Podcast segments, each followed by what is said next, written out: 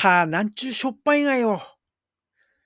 パパは、じじとババを連れて、インフルエンザ予防接種のため、かかりつけ医の T 医院へ行ってきました。じじは相変わらず文句ばかり言ってます。優しいじいちゃん。前にも書いたとは思うが、じじの若い頃は温厚でニコニコしている人だったそうだ。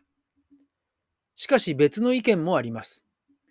いつも何かしていないと気が済まない人で、自分オリジナルの食事を作っていたとか。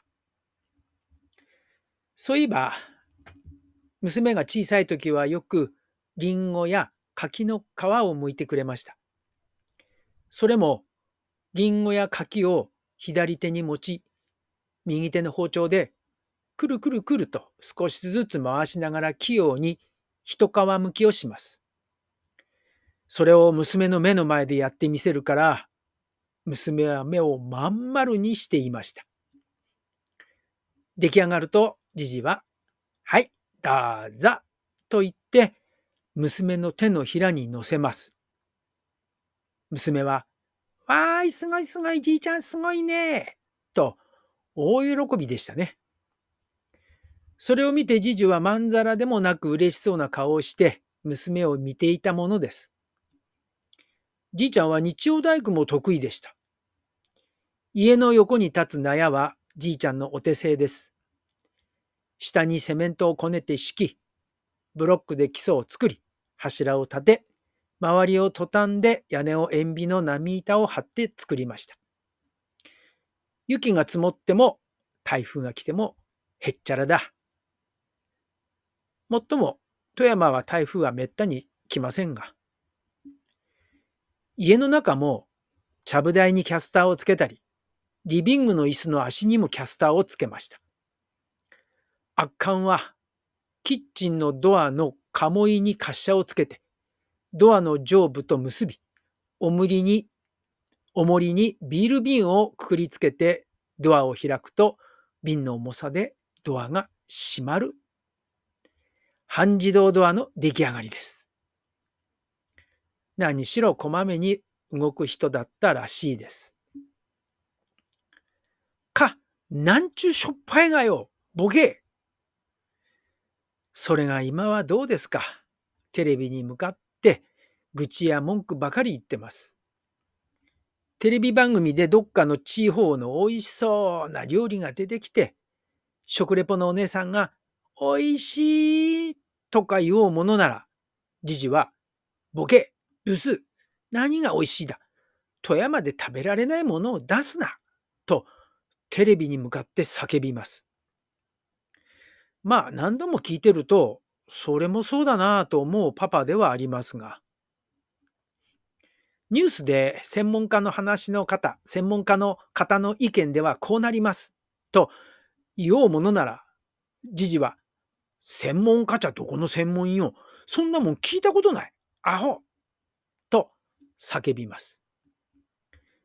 ドラマで雨の中を歩くシーンでは、ジジは、あんなもん雨なんか降っとらんがに。嘘ばっかりや。とか。この調子でばあちゃんの作る味噌汁の味が濃いと文句を言います。かんなんちゅうしょっぱいがよ、ボケ。なんなんだろう、この怒りと不安、不満に満ちたじじは。ばあちゃんの日帰り旅行。ばあちゃんがお茶会の会で、高山へ日帰り旅行に行くことになります。行くと決まった日からじじはものすごく機嫌が悪い。何かにつけてばばに対して文句を言います。洗濯物が洗濯機の中に残っているのを確認してから、なんで洗濯物干さんがよ、ボケ朝早く起きて、まあ、起きてしまうんですがね。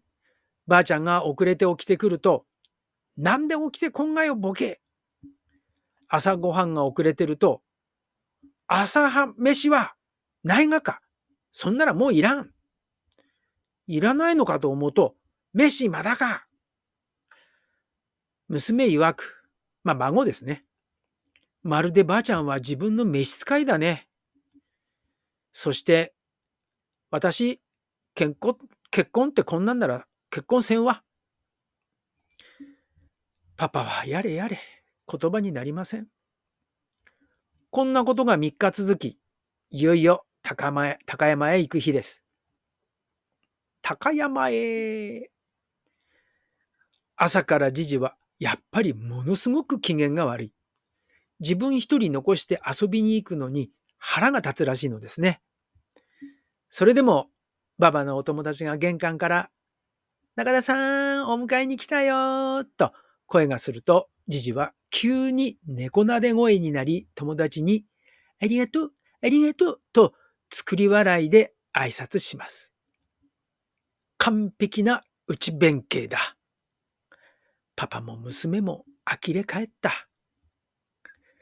ばあちゃんは友達の車に乗り、バスの集合所へ向かっていきます。総勢30人というからバス1台貸し切りです。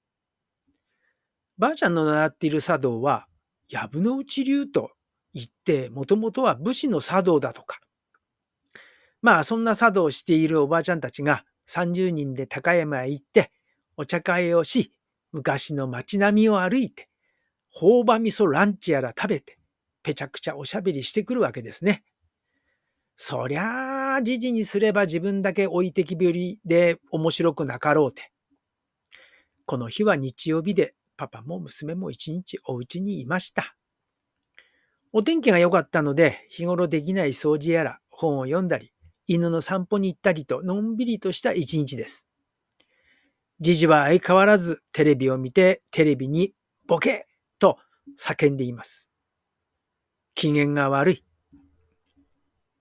とんかつ。ばあちゃんが夕方帰ってきました。夕飯はどうする？と聞くと、私疲れたわ、どっか食べに行こうということになり、夜は娘とばあちゃんと3人でとんかつを食べに行きました。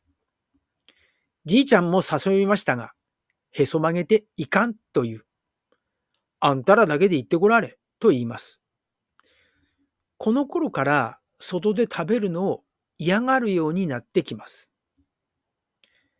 ご家族で文句ばかり言う方はおられますか？と今日はここまで。ではまた。